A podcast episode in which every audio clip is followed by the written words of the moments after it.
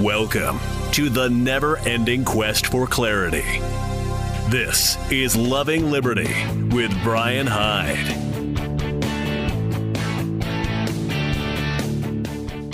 Well, hello there, and once again, welcome to Loving Liberty with Brian Hyde. Hey, I'm glad you could join me, although I understand a lot of people have some free time on their hands now that they may not have had at this time last week. Wow.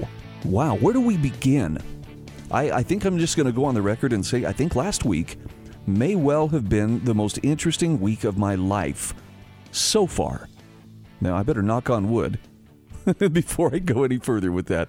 It's, uh, I, man, I've just, I've never seen such a dramatic shift in the way that people think in such a short amount of time. Absolutely incredible, and and I'm still not sure what to, what even to make of it. But uh, I want to share some things with you today that I hope will be um, not only empowering but also encouraging. I don't want to sit here and preach gloom and doom. Oh, we're all going to die, and there's a coronavirus, you know, pandemic. Obviously, there's some big some big concerns to health officials throughout the world. And uh, and one prediction that I heard too, this is from my friend Joe Carey, uh, is that uh, we really haven't seen widespread testing yet here in the U.S. So the possibility is that you're going to see the, the number of cases go far, far higher once that testing is initiated. And I'm just going to urge you don't uh, don't flip out on us, man. Don't don't freak on me. It's uh, right now. It appears most people seem to get the the illness and get over it fairly quickly. The ones who are affected, obviously, um, it's a rough time for them. But um, brace yourself. There might still be some some pretty interesting stuff ahead of us. I mean, look at the markets today.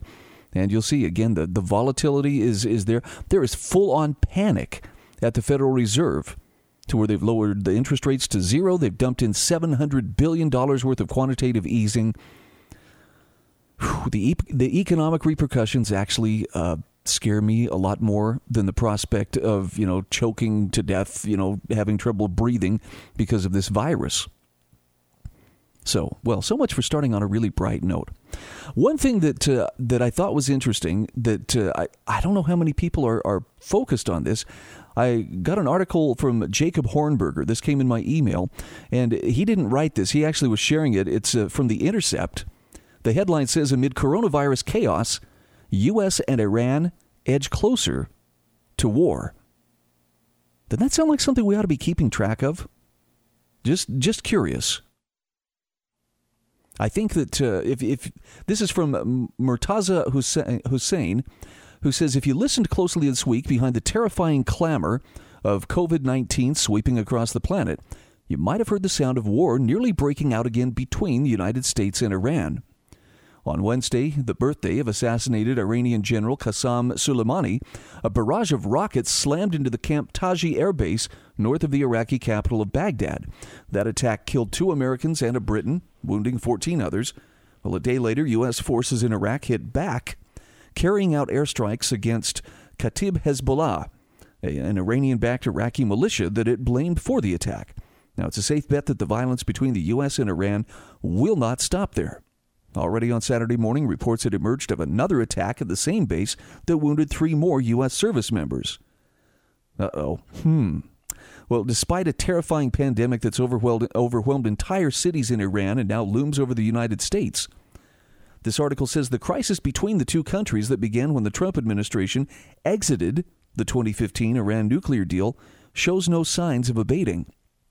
The possibility of war in the midst of a global public health crisis is, to put it mildly, outrageous. Iranians are believed to be among the most numerous victims of the COVID 19 pandemic. Their government's decision to risk a conflict at this moment is both mystifying and galling. But Iran's determination to hit back against the United States, regardless of its people's suffering, does illustrate an important point. It puts paid to a major Trump administration justification for the controversial assassination of Soleimani back in January, and that was deterrence. Remember, that was what we were told. The entire strategy, according to Mike Pompeo, Secretary of State, was that uh, was one of deterrence, claiming the drone strike against the general sent a decisive message to the Iranian government that would force it to refrain from future acts of aggression. Nope, Instead, it looks like it uh, forced them into this uh, downward spiral of tit for tat that uh, unfortunately could get out of control. As the author from the article says, but if deterrence really was the strategy, this has been a resounding failure. Even before this week's deadly attacks, rockets have continued to periodically rain down on U.S. bases in Iraq, as well as the U.S. Embassy in Baghdad. Iran has indicated in public statements that it plans to take what it views as full revenge for the killing of Quds Force Chief Soleimani at a time of its choosing. The deadly attack on Camp Taji suggests they're not bluffing. Now, there's also some historical context to consider as well. Since the 1979 revolution that brought the current government to power, Iran has shown that it's willing to endure a tremendous amount of punishment to achieve its strategic goals. During Iran's war with Iraq during the 1980s, then Iranian Supreme Leader Ayatollah Ruhollah Khomeini continued to battle Saddam Hussein long after his attempted invasion of Iran had been repelled. Hundreds of thousands on both sides were killed over years of grueling World War I style trench warfare, all in dogged pursuit of Khomeini's goal of forcing the Baathists from power and placing an Iran friendly government in Baghdad. By the way, the Iranians would have to wait until 2003 when the U.S. state, United States rather, uh, graciously accomplished this goal for them. Today, the article says, even amid a cataclysmic public, public health crisis that is said to have killed hundreds of Iranians, including several top political and military leaders, Iranians show no sign of relenting on what they view as their primary geopolitical interests. Their continued attacks on American targets in Iraq suggest they're pushing forward toward their main strategic goal, which is ejecting U.S. troops from Iraq. In an article about the recent violence, Afshon Ostovar, a professor at Naval Postgraduate School and author of Vanguard of the Imam Religion, Politics, and Iran's Revolutionary Guards, wrote that Iranian backed militia attack on, on Camp Taji and the U.S. military response fits right into the aims of Kataib Hezbollah and Iran. The attacks by U.S. aircraft help increase public anger in Iraq against U.S. military activity there. It also laid the groundwork for a broader confrontation that might force the United States to leave for good. Now, the author says that Iran and its Iraqi allies have more Iraqi deaths and destruction to fuel their effort to expel U.S. forces from the country. And Ostovar wrote they also have to res- have cause to respond further if they wish in order to bait the U.S. into additional aggressive acts on Iraqi soil but doing so would compel the U.S. to respond in kind. The cycle of escalation would continue toward certain conflict. Now, interestingly enough, despite its overwhelming military advantages, that would be a conflict that the U.S. would actually be very poorly positioned to win. The U.S. public is exhausted and disillusioned with years of seemingly pointless fighting in the Middle East. Most Americans are also anxious over the impact of COVID 19 at home and they're unlikely to be thrilled with the idea of diverting more resources to fighting another war with no clear end goals. So, unlike Iran, where the government wields authoritarian and sometimes brutal power to quell public dissent, the U.S. is constrained in its capacity to ignore the wishes of its own people. That's why U.S. officials like Pompeo have insistently portrayed Soleimani's killing as a way of tamping down violence in Iraq rather than escalating it. It's a disingenuous claim that's getting harder to defend. Here, the author says the uh, proxy war between the U.S. and Iran looks certain to continue. It seems that not even a global health crisis can stop it. One thing is clear, however ordinary Iranians, Iraqis, and Americans can ill afford this violence right now. I agree completely. He says even before the devastation wrought by COVID 19, Iran was struggling to cope with the consequences of American sanctions. It is in even worse shape today. The United States under Donald Trump, meanwhile, seems ill prepared for the social and economic upheaval that will accompany a major pandemic on U.S. soil. So it doesn't seem like much to ask that U.S. and Iranian leaders postpone their score settling until the pandemic threat that faces us all can be brought under control. But he says even that modest hope may be out of reach. Again, this is from Murtaza Hussain from The Intercept. I'll have a link to his article. It's definitely worth reading. Now, I don't know. Maybe is, is this the distraction people need to, to get their minds off, you know, the, the scary stuff that's going on here at home? I certainly hope not. You know, I I am one of those Americans who's very weary of uh, the the fighting that has been going on in the Middle East, and at the risk of not being patriotic, I just have to say it.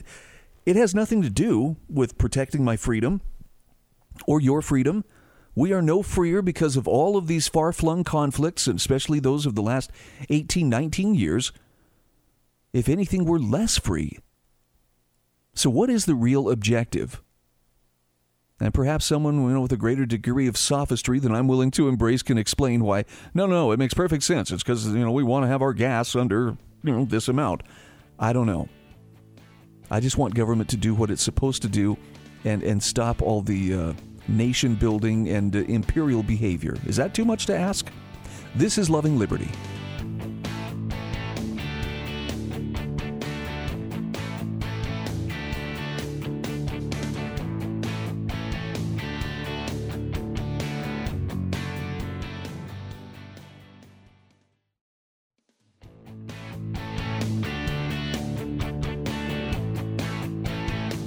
Hey, once again, welcome back to Loving Liberty. I'm Brian Hyde. Glad you could join me today. Hold your calls, by the way, until the next hour. We will have a lot to talk about, and I will open up the phone lines in that hour. Uh, in the meantime, I discovered something over the weekend that, uh, well, okay, I, I won't say I discovered it. I just kind of reinforced something that I've suspected for a long time, and that is the quickest way to become unpopular is to introduce a truth that people do not wish to acknowledge. In this case, I uh, had made a couple of comments to a, a, story that was published about, you know, the Utah Attorney General is now, you know, vigorously pursuing cases where price gouging is taking place. And I saw a lot of people jumping on the bandwagon. Yeah, man, we ought to stop that price gouging. It's against law and we got to stop people. Now, look, I've seen the empty store shelves. I have seen the lack of basic commodities. And it's scary. There, there are no two ways about it. It is really unnerving to see everything snapped up and realize, whew, I don't know when the next time is I'm going to be able to buy a gallon of milk. I don't know when I'm going to be able to find hand soap or, or toilet paper or, you know, any of these things. But it doesn't change the fact that price gouging laws, in other words, laws that prohibit people from raising prices, actually make the problem worse. And I had people, you know, some people accused me of, well, you know, when you're rich, it's not a concern. So, but not everybody can afford things like you can. And I was like, well, you know, it's been a while since I've lit up a cigar with a hundred dollar bill, but um, no, it's it's not a matter of of I'm rich and therefore I can afford whatever I want. You know, the most simple explanation is just simply this: if if you want those supplies to be available for those who truly need them, then you have to be willing to allow those selling the supplies to raise the price as a signal of, of demand. That price signal is very important. And by raising that price, it puts it out of reach of people who would buy it, you know, carelessly or or just callously. Ah, I just I want to have all the toilet paper and hoard it for myself. You know, when they're paying 50 bucks for a package of toilet paper, then they have to stop and think, do I really need this? And they leave it for someone who really needs it and will, will find a way to get it. I know it sounds counterintuitive, so I'm not going to ask you to take my word for it. Veronica de Rugy, writing for creators.com, has a great article here on supply and demand, hoarding, price gouging, and the coronavirus. So please consider what she has to say and you know, if, if you think I'm as full of it as a Christmas goose, that's okay. But hear her out. She says, as the saying goes, Nothing is certain but death and taxes, and she says, I would add, and anti price gouging legislation in times of crisis. Yet price increases in the face of sudden shortages are an important impetus to restore supply and demand market conditions that are closer to normal. Now, she says, as many of us have experienced in the past few weeks, buying toilet paper, hand sanitizer, and face masks has become more difficult and more expensive. The reason, of course, is that unusually large numbers of people are rushing to buy these and other products that might prevent the spread of the coronavirus. It's normal for people to stock up on supplies during crises. The immediate results are empty store shelves, soon followed by higher prices. So when this happens, politicians around the globe demand an end to the price hikes. The goal is to improve consumer access on the, to the products now in higher demand. She says in New Jersey, for instance, At least 10 retailers have received warnings from the government to stop their so called price gouging. Similarly, similarly, the French government announced that it won't tolerate such price increases and will soon decree a price ceiling on face masks and hand sanitizers, hand sanitizers rather. In a move guaranteed to worsen and lengthen the shortages, French officials are even going so far as to appropriate stocks of masks. Just this week, the Department of Justice threatened to act against bad actors who raise prices during this time of panic, and the list goes on and on. While well intentioned, she says such heavy handed intervention is a mistake on many levels. Now, listen to her reasoning. First, the rise in prices conveys nothing more than the unusually intense surge in demand for these products. Consumers value these products more now than they did just a few weeks ago, which is reflected by the higher prices. But here's another reality if prices are kept artificially low, there's little incentive for shoppers not to buy as much as they can. Of course, only those shoppers lucky enough to get to the stores first can do so. Their hoarding then leaves nothing for shoppers in line behind them. The fact is, there's no better means of slowing the rising demand and especially reducing excessive hoarding than allowing the very price hikes that governments are trying to control. But price hikes have another important advantage. They create the necessary incentives for entrepreneurs to shift resources toward activities that increase the supply of these goods. The higher prices encourage higher levels of production for goods like masks or hand sanitizers, which then increases supply. Even companies that couldn't afford to produce these goods in the past will be prompted by high prices to now do so. The Japanese electronic giant Sharp started to use its TV factories to make surgical masks when the domestic supply went dry. Manufacturer Foxconn did the same in China to protect its employees who assemble iPhones. Government officials and pundits never seem to learn or remember that in times of crisis, naturally rising prices are necessary to guarantee that goods, services, and inputs are used to, to uh, maximum social advantage. So when governments create price hikes, or prevent price hikes, price hikes rather, they unwillingly create shortages of vital supplies. Unfortunately, such government intervention makes it harder for people to recover from disasters or, today, to protect themselves from the coronavirus. Think about it. Without price fluctuations to provide a signal to manufacturers, how will they know by how much or how quickly they need to increase production? If prices are kept artificially low, factory owners have no way to know for sure that actual demand, and not just hoarding, has risen enough to justify a change in their production schedules. Second, if governments keep prices from adjusting upward, the additional demand for masks might not result in enough revenue to cover the extra costs of producing and shipping more masks. The bottom line is that by keeping prices artificially low, governments around the world encourage artificially high demand from hoarders, for example. Necessary increases to the supply chain will also be discouraged, which results in unnecessary shortages, long lines of desperate customers, empty shelves, and black markets in dark alleys.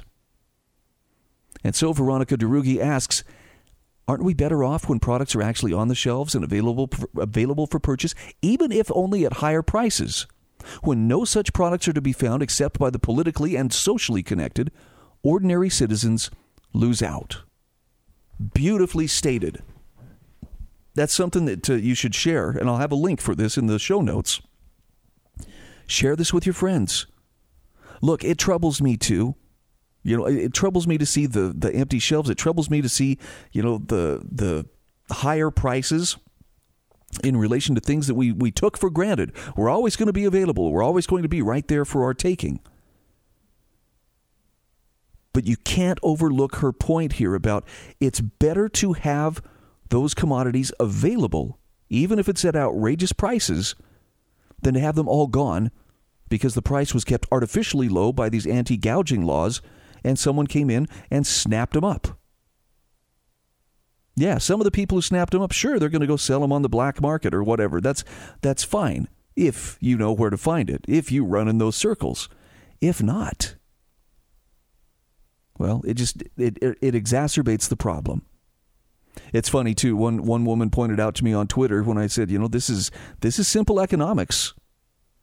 You know, when something's in very high demand, the price shows that high demand, that, that, that people value it more. And she says, Well, it's still illegal in a time of national emergency. And I'm like, Yeah, economics cares a great deal about words on paper. Come on, you're dealing with human nature here. Those higher prices would encourage people, you know, like in, in times of hurricanes, the guy who's willing to, to truck, you know, thousands of pounds of bagged ice to a disaster area, he does so because he knows he can turn a profit on it. He's helping people. Yes, he's benefiting from it. Don't buy into the price gouging, you know, we've got to do something about this and government has to stop it. Keep government out of the way and watch how we solve our own problems. This is Loving Liberty. We'll be back right after these messages.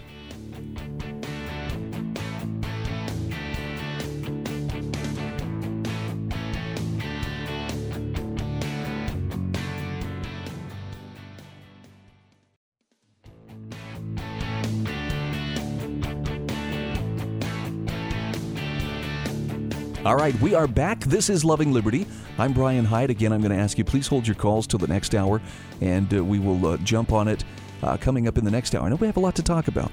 If nothing else, if you just want to vent, this will be a great opportunity. So, one of the things that I have noticed is uh, a lot of uh, a lot of my neighbors. I'm getting to know them. It's this. This to me is the bright side. This has actually been the upside of of uh, the whole coronavirus chaos that's been erupting around us is uh, I have seen my neighbors reach out. I have reached out to them, and there is uh, there's a very neat spirit of cooperation that's going on here. Checking to see is there something you need? Is there some way we can help you? And one of the things that uh, my sons and I were asked to do is help a neighbor carry a desk upstairs because his work has now asked him to work remotely a lot of businesses, you know, are, are wherever possible telling their employees to uh, work from home if you can. So he just got to set up an office in his home, and and frankly, I, I think that is actually becoming the norm among a lot of folks. Now, I don't want to brag. I've been doing this for uh, for a while now, for for over a year. And I, while I sometimes miss my drive into Salt Lake City to visit with my friends at, at the K Talk, I don't miss the traffic. And I certainly don't miss the hassle and the, the wear and tear on the car. And and, and right now I don't miss uh, I don't miss the idea that uh, I'm being around people who may have unknowingly come in contact with someone who's carrying coronavirus. So it it, it works out in many ways. Jon Miltimore writing for intellectualtakeout.org has a terrific article about yeah the coronavirus is scary but remote work shouldn't scare you he says it's always fun to observe people's reactions when I tell them I work from home. Pity is not uncommon. Oh, how lonely. Occasionally it's jealousy. Man, that would be nice. Often it's bewilderment. How did you pull that off? But he says the most common reactions, though, are avowals from people who say in various ways they couldn't possibly work from home in a million years. Could never do it. I need people. Too many distractions. I just, uh, no, I just couldn't do it. How do you get anything done? And he says, though entertaining, these responses are a bit strange because remote work is so common today. At least according to a recent Flex job analysis, remote work has grown by 91% over the last decade. A 2016 Gallup survey found that nearly one third of U.S. employees worked remotely at least 80% of the time. Government statistics put the full time figure a little bit lower, 29%. The conversation is relevant, he says, as the U.S. braces for what could potentially be the worst pandemic in a century that has led public health ex- experts to prod companies to encourage workers to work from home. So here are some of the pros and cons of working remotely. Jon Miltimore says for some people, particularly introverts and germaphobes, the best part of working from home has to be the absence of other people.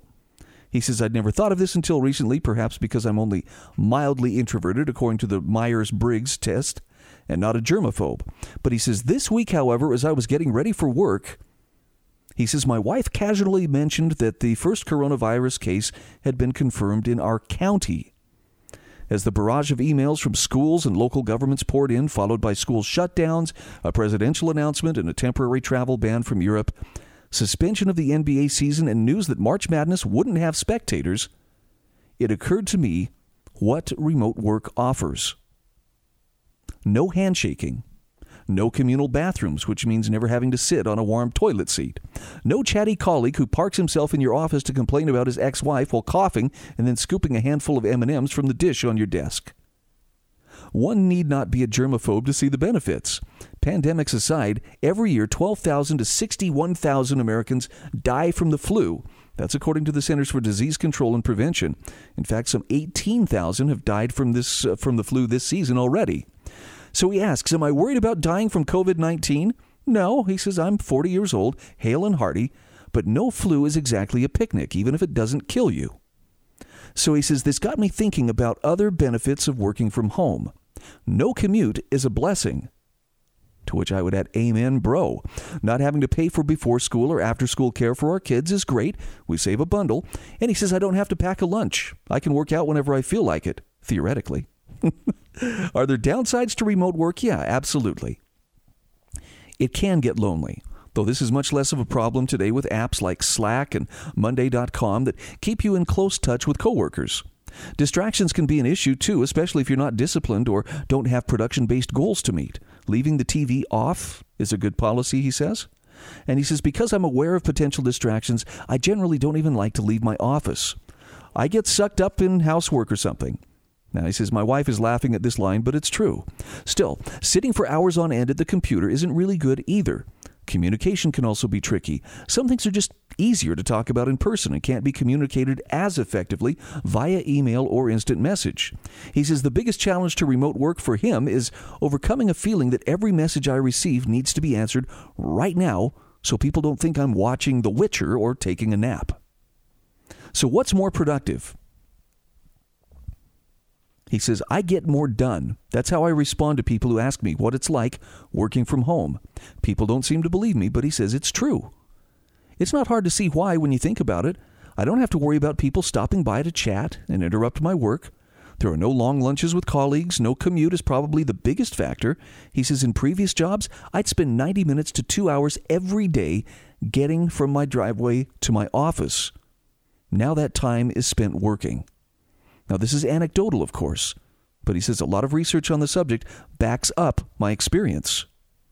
A well cited two year Stanford University study conducted with the Chinese travel website Ctrip found a remarkable surge in worker productivity, the equivalent to nearly a day's work each week, among employees who worked from home. We found massive, massive improvement in performance, a 13% improvement in performance from people working at home that's Stanford professor Nicholas Bloom, who discussed the topic in a 2017 TED Talk. Remote employees also tend to have lower attrition rates and are more likely to work a full day, according to Bloom. It turns out offices tend to have a lot of distractions NCAA pools, water cooler talk, parties, Jim's retiring, there's cake in the break room. Come join. You get the drift. Other studies and surveys show similar results. Jon Miltimore says a 2019 Airtasker survey of 1,004 full time U.S. employees, for example, found that remote employees worked 1.4 days more per month, 16.8 more days per year than their office counterparts. Perhaps the best evidence comes from remote workers themselves. More than 9 in 10 say that they are more productive at home than in the office. That's according to a Tiny Pulse survey. So, does working from home always make workers more productive? Well, the answer is of course not. As The Atlantic pointed out in 2017 after IBM ended its long standing work from home policy, ironic since IBM pioneered telecommuting in the early 1980s, sometimes working from home doesn't improve productivity. Some jobs are more conducive to remote work than others, and some characteristics of jobs are also more conducive. If the work produces easily measurable metrics of personal productivity, for example, chances are working from home will increase productivity. If the position requires a lot of work with clients and modest or low communication with coworkers, same deal. Work dependent on collaborative efficiency, on the other hand, is likelier to result in a productivity drag if employees regularly work remotely. Why? Well, the answer seems to lie in what he wrote about communication. Communication can be tricky for remote workers. Work that requires a great deal of collaboration on complex systems could see productivity suffer, especially if team members aren't strong communicators.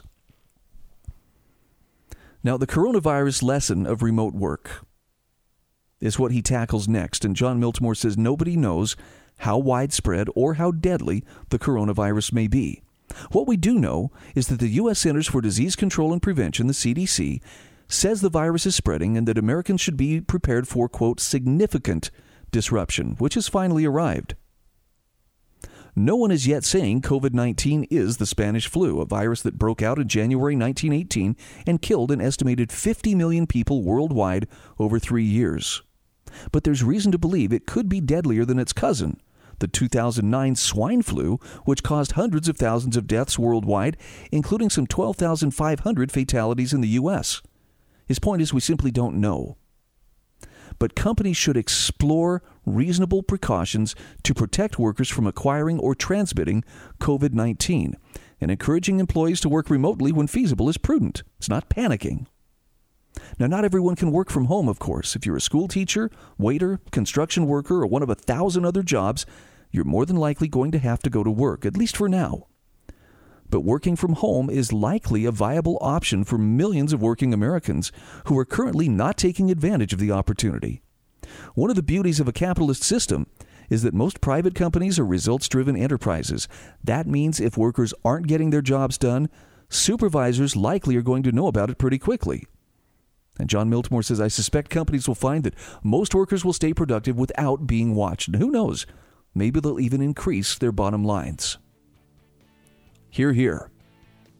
That's Jon Miltimore, originally published on Fee.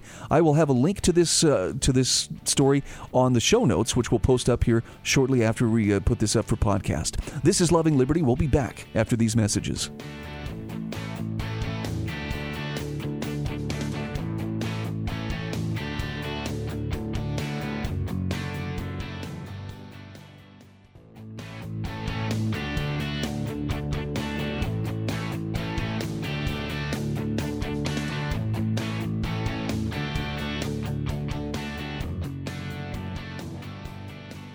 All right, once again, we are back. This is Loving Liberty. I'm Brian Hyde, and I'm so glad that you're part of my audience. And if you're finding something of value in uh, my broadcast or podcast, please feel free to share this with your friends. It's a free app, Loving Liberty. You can find it uh, for Android as well as for iPhone.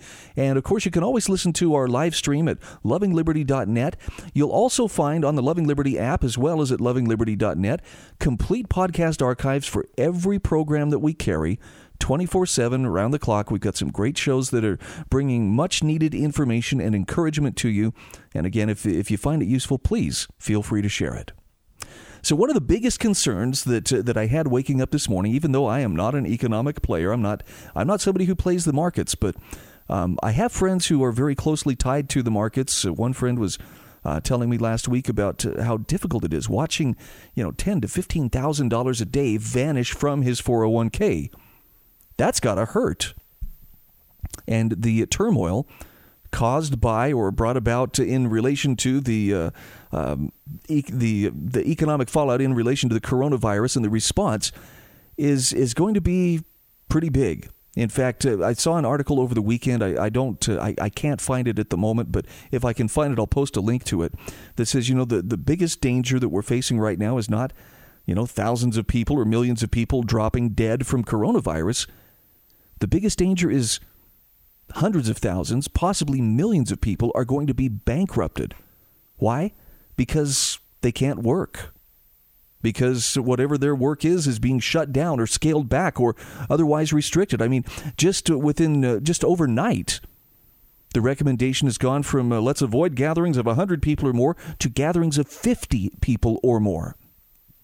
When you see stuff like that going on, you know there is an economic price that's going to be paid. And and the crazy thing about it is, you know what the, the the standard response for people who believe in the power of government, ones who really truly believe, well, we've got to come up with a stimulus package. I'm going to refer to uh, again Veronica. de Rugy, rather, she is getting uh, she's getting some great airtime today, but she has some remarkable things to say. This is an article from the American Institute for Economic Research. Sorry, but stimulus policies will not work. And listen to her reasoning here. I think she's got this down. She says, thanks to the coronavirus crisis, stimulus talks are all the rage these days. The steep decline in the stock market and the numerous predictions of serious economic slowdown are enough to trigger all those who still suffer PTSD as a result of the Great Recession.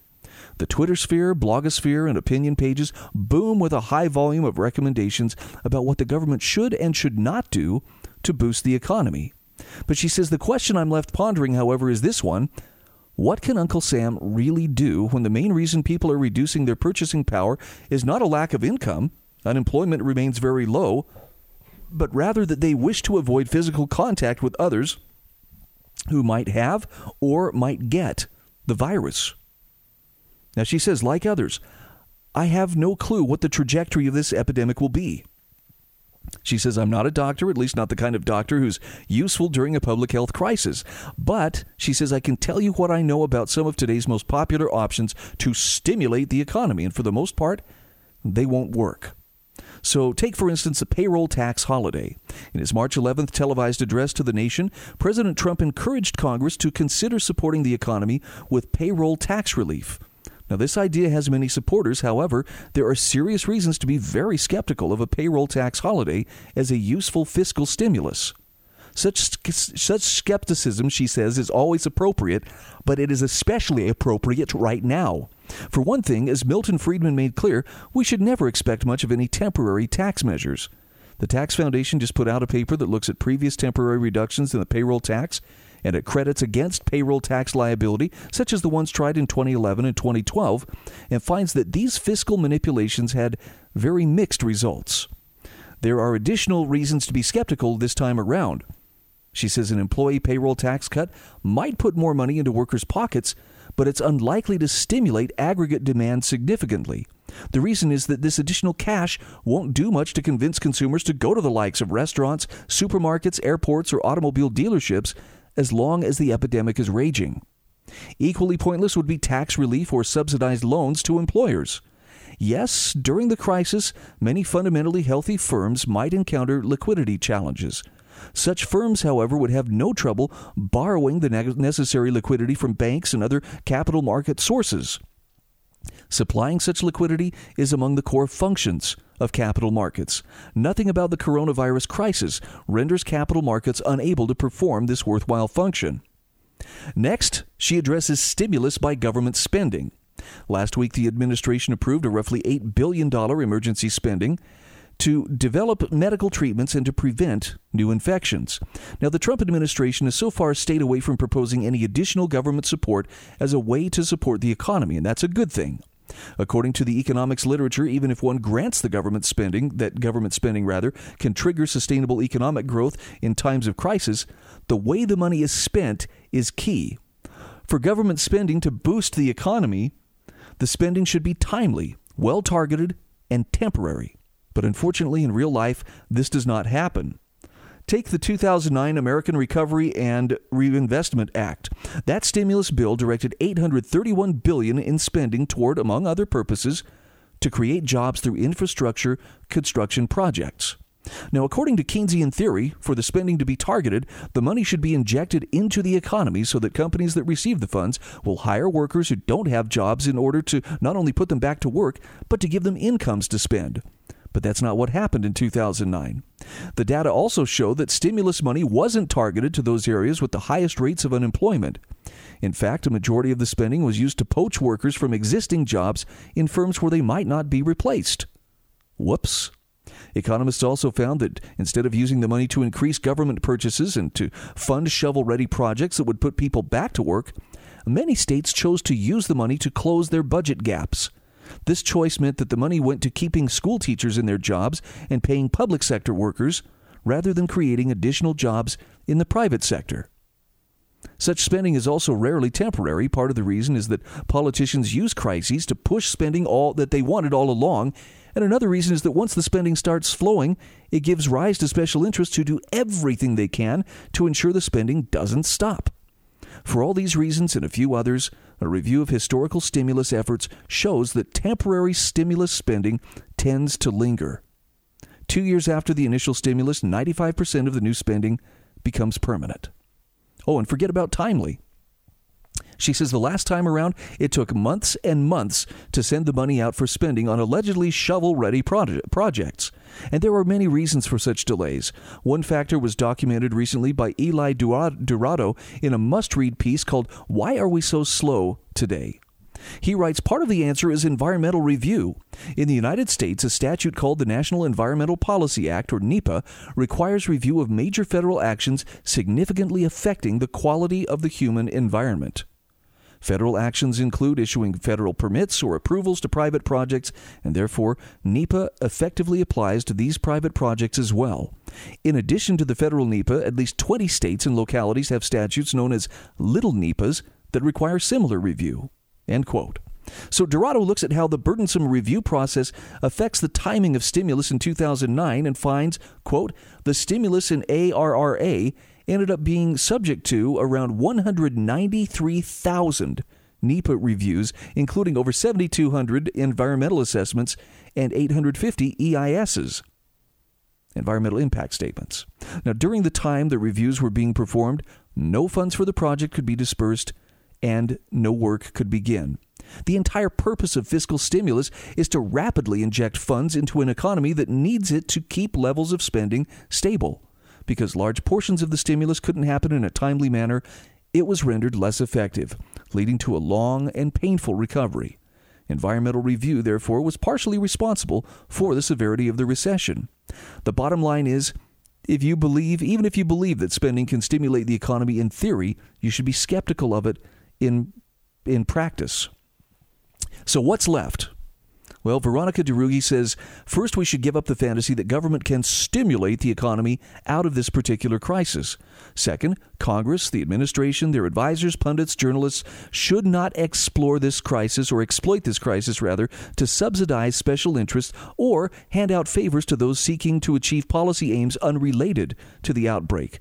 No one should try to get their pet policy prof- preferences implemented either. I'm thinking of you, Medicare for All, a hike to the Medicaid matching rate, and pass a permanent and universal government funded paid leave program. She says the best bet the government can do right now, if it wishes to not act pointlessly or destructively, is to help most vulnerable Americans by tweaking some existing spending programs. It can, for example, help low income workers with temporary and targeted funding, such as to pay for sick leave for relatively few workers that don't have access to this fringe benefit. But most of all, she says, unleashing human creativity, guided by prices and profits in competitive markets, is our best hope for not only bringing this crisis to an end as soon as possible, but also for building safeguards that will help us avoid or deal expeditiously with any such future crisis.